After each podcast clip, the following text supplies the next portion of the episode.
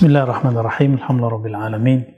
Wassalatu wassalamu ala Sayyidina Muhammad wa ala alihi wa ashabi jama'in. Amma ba'du. Sahabat-sahabat dimulakan Allah, di dalam kitab Sirrul Asrar yang dinisbatkan kepada Al-Imam Al-Qutub Rabbani Sidi Syekh Abdul Qadir Al-Jilani yang wafat tahun 561 Hijriah, disebutkan fasal ketiga mengenai hawanit al-arwahi fil ajsad kalau boleh diterjemahkan secara bebas, titik-titik ruh atau titik-titik koneksi ruh yang ada pada jasad. Ini terjemahan bebasnya. Maka disebutkanlah di sini bahwa hanutur ruh arwani al-qalb. Bahwasanya ruh yang mana ruh ini ditiupkan dulu oleh Allah SWT diwakilkan oleh malaikat-malaikat Allah Ta'ala itu berkontak mempunyai koneksi di dalam titik dalam diri kita namanya kolbu. Kolbu itu berarti sesuatu yang elastis, lembut, bergerak, dinamis. Jika dia sudah keras, maka dia tidak bisa menerima uh, goncangan-goncangan. Ketika dikeraskan dia patah. Ketika muncul pandemi dia tidak ridho Ketika muncul kesusahan, dia tidak sabar. Ketika senang, dia tidak bisa syukur. Dia merasa dirinya yang hebat. Maka kemudian, kolbu ini di dalam Al-Quran disebutkan sebagai aslun.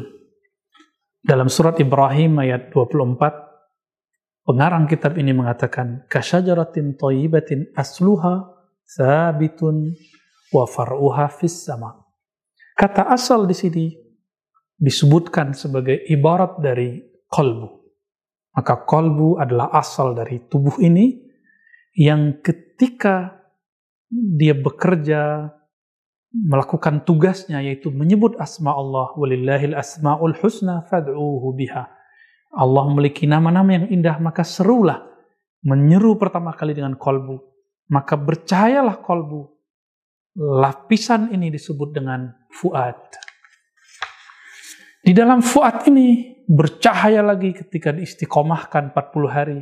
Man akhlasa lillahi ta'ala arba'ina sabahan zaharat ya nabiul hikmah min qalbihi ala lisani.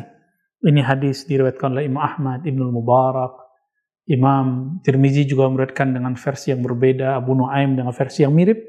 Orang yang berlatih dirinya mengikhlaskan kolbunya, membebaskan kolbunya dari kaitan-kaitan selain Allah. 40 pagi saja, 40 hari saja. Zaharat. Maka akan terpancar ya Nabiul Hikmah.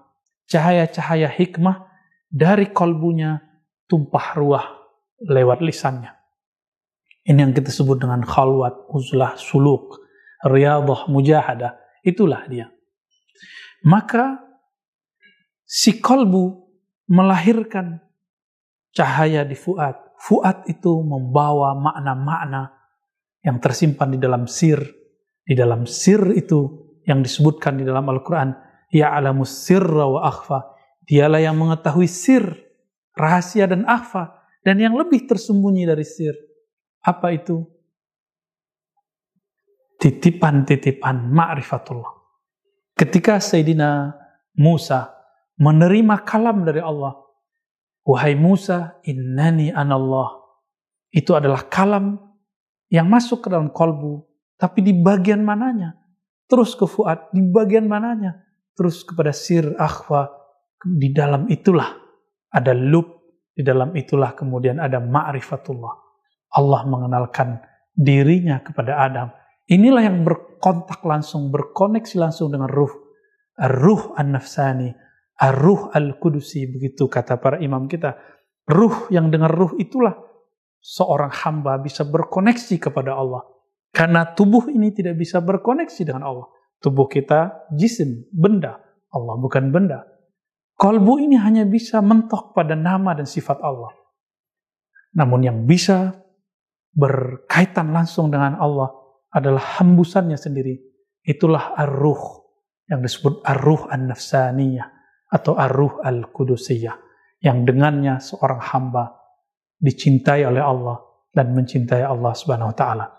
Inilah pembagian secara pembagian mendalam, lebih mendalam, lebih mendalam. Namun juga ada pembagian yang disebut tujuh lataif. Itu adalah pembagian pada tujuh titik manusia. Kalau di luar ajaran Islam disebut dengan cakra atau aura. Tapi ingat, ini titiknya berbeda. Ada yang disebut kolbu, ada yang disebut ruh, ada yang disebut sir, khafi, akhfa, natika, kullu jasad atau nasya.